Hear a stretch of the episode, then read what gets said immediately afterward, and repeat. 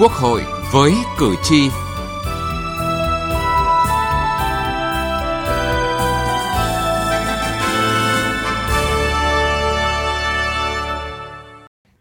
vị và các bạn, lãng phí, kém chất lượng, thiếu đồng bộ, nhiều bất cập là những cụm từ để nói về hệ thống quy hoạch hiện nay.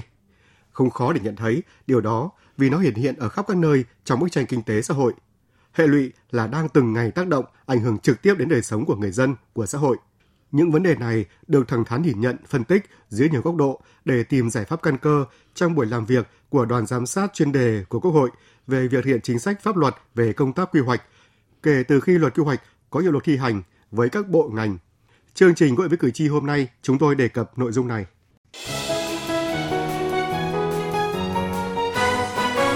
Cử tri lên tiếng.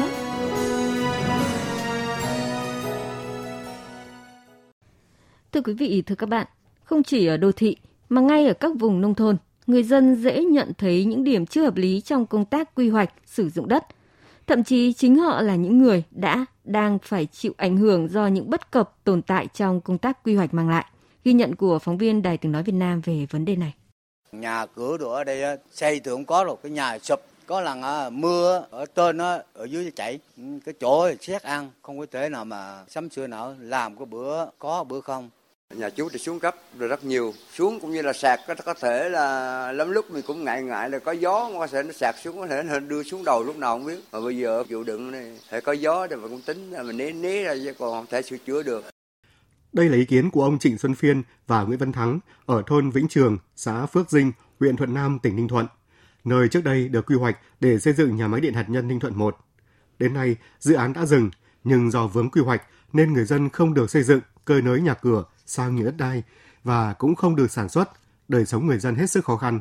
Đây chỉ là ví dụ cụ thể về thực trạng quy hoạch hiện nay. Chất lượng của nhiều quy hoạch còn thấp, thiếu đồng bộ, chưa đầy đủ căn cứ pháp lý, dẫn đến việc các quy hoạch phải điều chỉnh, bổ sung nhiều lần, thiếu tính khả thi, không gắn với khả năng nguồn lực thực hiện. Vì thế, việc thực hiện quy hoạch chậm trễ, kéo dài nhiều năm, thậm chí để hoang hóa, hoặc quy hoạch chỉ nằm trên giấy. Đây là suy nghĩ của người dân mà chúng tôi ghi nhận được. Chúng ta xây dựng quy hoạch của cơ chế cũ và rất nhiều vấn đề bị xem nhẹ. Chính vì vậy cho nên chúng ta chưa coi trọng vai trò công tác đánh giá, theo dõi, giám sát và từ đó điều chỉnh quy hoạch cho nó phục vụ mục tiêu phát triển. Quy hoạch của chúng ta hướng theo chỉ tiêu chứ chưa phải hướng theo kết quả phát triển bền vững. Trong quá trình chúng ta phát triển và kiểm soát sự phát triển của quy hoạch không được kỹ lưỡng và có lúc là hơi duy trì cái quy hoạch càng ngày càng rối và chúng ta định hướng không rõ các khu vực. Do vậy là cái giang trại, những cái hình hài nó bền vững thì chưa. Quy hoạch sử dụng đất thiếu khách quan, khoa học, hiệu quả, thiếu tầm nhìn ảnh hưởng trực tiếp đến quyền lợi chính đáng của người dân, đồng thời gây ô nhiễm môi trường, ô nhiễm đất đai, gây ảnh hưởng lớn đến việc sử dụng nguồn lực. Ông Huỳnh Văn Tiến, Câu lạc bộ Thăng Long Hà Nội cho rằng, nâng cao vai trò giám sát của cộng đồng đối với thực thi quy hoạch và trách nhiệm của các cơ quan quản lý nhà nước về quy hoạch cũng là vấn đề cần lưu tâm. Quy hoạch theo tôi phải rất là thận trọng, tức là làm thế nào để đảm bảo được cả hiện tại và tương lai. Theo tôi trong cái quy hoạch thì nên sửa đổi theo hướng là làm thế nào cho người dân biết được các cái quy hoạch ấy. Dân có thể biết và kiểm tra cái quy hoạch ấy như thế nào. Thì nếu mà quy hoạch theo cái hướng nó công khai và nó rõ ràng như vậy thì chắc là sẽ bớt được rất nhiều những các cái bức xúc trong người dân. Hệ thống quy hoạch hiện tồn tại nhiều bất cập, yếu kém, lỗi thời, tạo ra những đồ án quy hoạch cọc cạch. Đây là hệ quả của nền kinh tế quan liêu bao cấp, kế hoạch hóa tập trung, nên trong bối cảnh kinh tế hiện nay không còn phù hợp nữa. Quản lý nhà nước về quy hoạch cần có sự thay đổi cơ bản từ trong nhận thức đến hoàn thiện pháp luật và tổ chức thực hiện.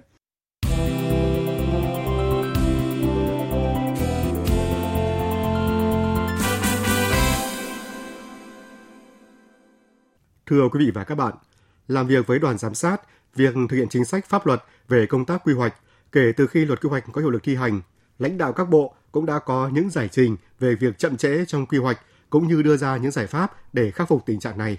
Phản ánh của phóng viên Đài Tiếng nói Việt Nam.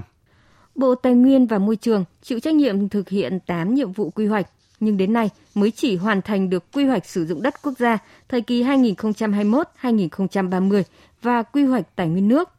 Theo Thứ trưởng Bộ Tài nguyên và Môi trường Võ Tuấn Nhân, quy hoạch trong lĩnh vực tài nguyên môi trường liên quan đến nhiều bộ ngành, nhiều cơ sở dữ liệu nên có sự chậm trễ trong triển khai thực hiện. Các cái quy hoạch về tài nguyên môi trường nói chung đều có cái quan hệ gắn kết hữu cơ về mặt tự nhiên và quản lý lãnh thổ hành chính với các cái quy hoạch ngành quốc gia khác như quy hoạch đất đai, với quy hoạch hệ thống đô thị nông thôn, phát triển năng lượng, mạng lưới đường bộ, đường sắt, lâm nghiệp, v.v. Thì các cái quy hoạch của Bộ Tài nguyên Môi trường với các bộ nói chung là có những cái vấn đề phải là sử dụng số liệu chung. Do đó chúng tôi cũng cố gắng là làm sao đẩy nhanh tiến độ nhưng phải đảm bảo được cái chất lượng của quy hoạch, mục tiêu của quy hoạch. Và trong trường hợp một số quy hoạch chậm tiến độ thì đương nhiên là sẽ ảnh hưởng chung đến các quy hoạch các cấp, kể cả cấp quốc gia, sẽ phải điều chỉnh nhiều lần và hoàn thiện qua nhiều vòng, tăng cái chi phí lập quy hoạch và thẩm định quy hoạch. Bộ Xây dựng cũng được giao lập 2 quy hoạch ngành quốc gia, gồm quy hoạch hệ thống đô thị, nông thôn và quy hoạch thăm dò, khai thác, chế biến, sử dụng các loại khoáng sản, vật liệu xây dựng. Tuy nhiên hiện nay cả 2 quy hoạch này đều chưa hoàn thành, mới chuẩn bị lựa chọn tư vấn quy hoạch, dự kiến đến tháng 12 năm nay trình Thủ tướng Chính phủ phê duyệt. Hay như Bộ Nông nghiệp và Phát triển Nông thôn, việc lập trình quy hoạch ngành quốc gia vẫn đang chậm tiến độ. Giải trình lý do chậm trễ, Bộ trưởng Bộ Nông nghiệp và Phát triển Nông thôn Lê Minh Hoan nêu rõ. Tiến độ của quy hoạch thì đã trễ, rõ ràng thì không có chối cãi được hết. Nhưng mà chúng ta cũng phải nhìn lại trong cái bối cảnh đó để chúng ta đúng phải đạt được cái cuối cùng, nó phải là thời gian. Thời gian là một yếu tố, nhưng mà yếu tố đầu tiên là chất lượng và tính khả thi. Cái tính mà đưa quy hoạch nó đi vào cuộc sống, mà nhất là đối với nông nghiệp, hàng chục triệu hộ nông dân. Quy hoạch nông nghiệp hay là những chính sách đối nông nghiệp nó khác những cái chính sách của những cái bộ ngành khác, để mà đi vào cái cuộc sống đó nó còn đòi hỏi một cái thời gian, đòi hỏi chúng ta cách thức tổ chức, cách vận hành một hệ thống. Tương tự, Bộ Công Thương cũng chưa hoàn thành 5 quy hoạch ngành quốc gia. Thứ trưởng Nguyễn Sinh Nhật Tân thừa nhận, lần đầu Bộ làm quy hoạch theo luật mới nên không tránh khỏi bỡ ngỡ. Hơn nữa, đây lại là những quy hoạch chuyên sâu, khó dự báo được tình hình. Về tiến độ quy hoạch thời gian tới, Thứ trưởng Nguyễn Sinh Nhật Tân cho biết. Tiến độ thì bây giờ thì theo cái dự quy hoạch thì chúng tôi sẽ cố gắng làm sớm trong quý 1 thì về cơ bản sẽ được cái quy hoạch về điện lực. Và cái thứ hai là dự cơ bản sẽ được cái quy hoạch về khoáng sản.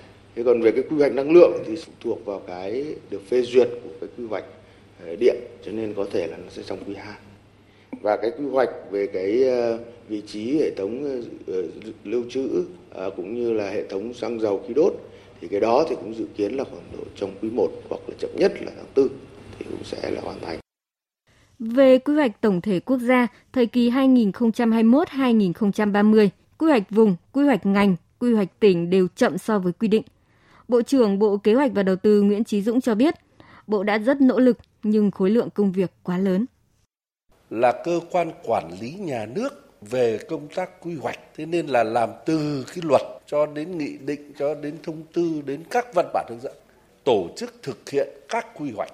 Một cái quy hoạch tổng thể quốc gia, 6 cái quy hoạch vùng, 38 quy hoạch ngành quốc gia, 63 cái quy hoạch tỉnh. Đấy, còn lại là còn các quy hoạch về đô thị và về xây dựng. Và chúng tôi đang đặt ra cái kế hoạch từ giờ đến cuối năm phải xong toàn bộ các quy hoạch này. Tính chung cả nước, công tác lập quy hoạch tổng thể quốc gia vẫn chậm so với yêu cầu. Hiện nay mới thực hiện được khoảng 10% quy hoạch cần phải lập theo luật quy hoạch. Từ nghị trường đến cuộc sống.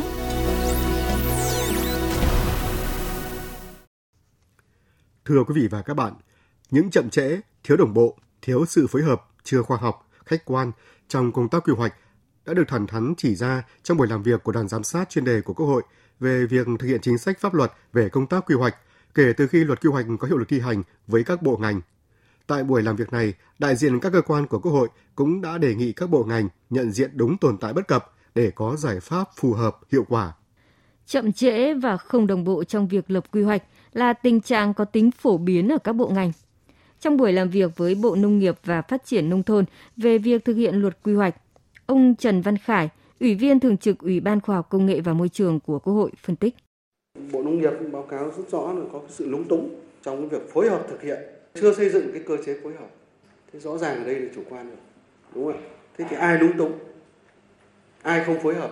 Chúng tôi đề nghị phải làm rất rõ cái chỗ này. Thì đề nghị các đồng chí có thể cung cấp thêm các tài liệu liên quan đến cái việc tức là Ví dụ như Ban Cán sự Đảng thì đã chỉ đạo cái nội dung thực hiện cái quy hoạch như thế nào, qua những cái nghị quyết nào, rồi cái sự phân công của Bộ trưởng cho các Thứ trưởng, rồi các cái bộ máy điều hành của Bộ đến đâu, và các đồng chí được phân công đã hoàn thành trách nhiệm hay chưa. Đặt câu hỏi về trách nhiệm của các bộ ngành địa phương trong việc lập quy hoạch, bà Trần Hồng Nguyên, Phó Chủ nhiệm Ủy ban Pháp luật của Quốc hội đề nghị. Trong quá trình phối hợp đấy chúng ta gặp khó khăn vướng mắc với bộ nào, địa phương nào là không phối hợp, là không tuân thủ. Bởi vì cái này là trách nhiệm của từng bộ, nhưng mà cũng là trách nhiệm chung của cả hệ thống chính trị trong cái việc xây dựng cái nội dung này. Và tôi nghĩ là cái việc này là cao hơn nữa là chính phủ phải có một cái chấn chỉnh. Cũng đề cập vấn đề phối hợp giữa các bộ ngành địa phương trong công tác lập quy hoạch, ông Nguyễn Lâm Thành, Phó Chủ tịch Hội đồng Dân tộc của Quốc hội khẳng định. Đồng chí nói rõ thêm cái quá trình phối hợp trong quá trình xây dựng các cái văn bản liên quan đến luật quy hoạch thì phối hợp giữa ngành công thương và ngành tài nguyên môi trường thế nào, bởi vì rất nhiều những khoản trồng lấn, đặc biệt đối với ngành công thương liên quan đến ngành hàng. Chúng ta không thể là bỏ ngành hàng đâu, cứ được mùa mất giá xong rồi rớt giá rồi giải cứu là câu chuyện liên quan đến quy hoạch, không đơn thuần là vấn đề thị trường đâu. Bên cạnh sự chậm trễ và thiếu phối hợp, thiếu kịp thời trong công tác xây dựng quy hoạch, chất lượng quy hoạch cũng là vấn đề được các thành viên đoàn giám sát của Quốc hội đề cập. Mặc dù là bộ ngành đầu tiên hoàn thành quy hoạch ngành theo nghị quyết của Quốc hội và theo luật quy hoạch năm 2017, nhưng trong khi quy hoạch tổng thể quốc gia chưa hoàn thành, các đại biểu đoàn giám sát cũng đề nghị Bộ Giao thông Vận tải làm rõ căn cứ, tính khả thi. Bà Đoàn Thị Thanh Mai, Phó Chủ nhiệm Ủy ban Kinh tế của Quốc hội cho rằng quy hoạch tổng thể quốc gia thì lại là cái quy hoạch để định hướng cho các hành lang kinh tế. Như vậy là khi mà chúng ta xây dựng cái quy hoạch giao thông mà chưa có quy hoạch tổng thể quốc gia thì tôi nghĩ rằng là Bộ có thể cho chúng tôi biết là đánh giá cái tính khả thi trong cái việc tổ chức thực hiện của quy hoạch ngành quốc gia như thế nào. Và nếu mà trong trường hợp sau này phải điều chỉnh theo quy hoạch tổng thể quốc gia thì có khó khăn vướng mắc gì hay là có thêm gia tăng cái chi phí gì trong cái việc điều chỉnh này hay không? Cùng chung câu hỏi này, ông Trần Văn Tiến, Ủy viên Ủy ban Kinh tế của Quốc hội đặt câu hỏi. Cái tích hợp lớn nhất ở đây là cái quy hoạch tỉnh mới là cái tích hợp phức tạp và nhiều khó khăn, nhưng mà quy hoạch cấp quốc gia thì cái việc tích hợp ấy nó sẽ ngắn gọn hơn.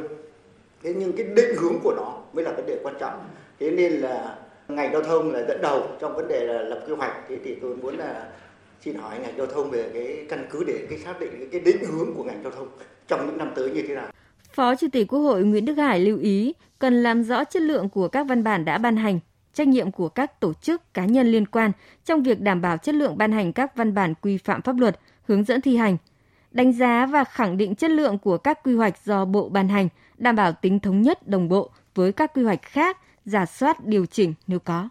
Đối với các nhiệm vụ Bộ chưa hoàn thành như các quy hoạch có tính chất kỹ thuật chuyên ngành, theo báo cáo thì hiện nay mới đang xây dựng danh mục để trình Thủ tướng Chính phủ phê duyệt làm cơ sở thực hiện, hoặc việc rà soát các quy hoạch hết hiệu lực và Thủ tướng Chính phủ đã bãi bỏ 5 quy hoạch hết hiệu lực. Tuy nhiên, chưa ban hành quy định pháp luật thay thế thì cần khẩn trương báo cáo cấp có thẩm quyền để ban hành. Để có một quy hoạch phát triển bền vững hướng tới lợi ích chung, đóng góp quan trọng cho phát triển kinh tế xã hội, cần thay đổi tư duy quản lý nhà nước trong vấn đề quy hoạch.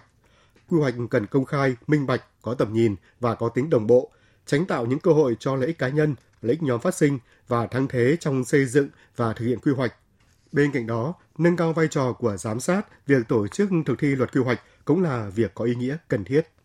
Thưa quý vị, những thông tin về bất cập và giải pháp khắc phục trong công tác xây dựng quy hoạch từ thực tiễn giám sát của Quốc hội cũng đã kết thúc chương trình Quốc hội với cử tri hôm nay. Cảm ơn quý vị và các bạn đã quan tâm theo dõi.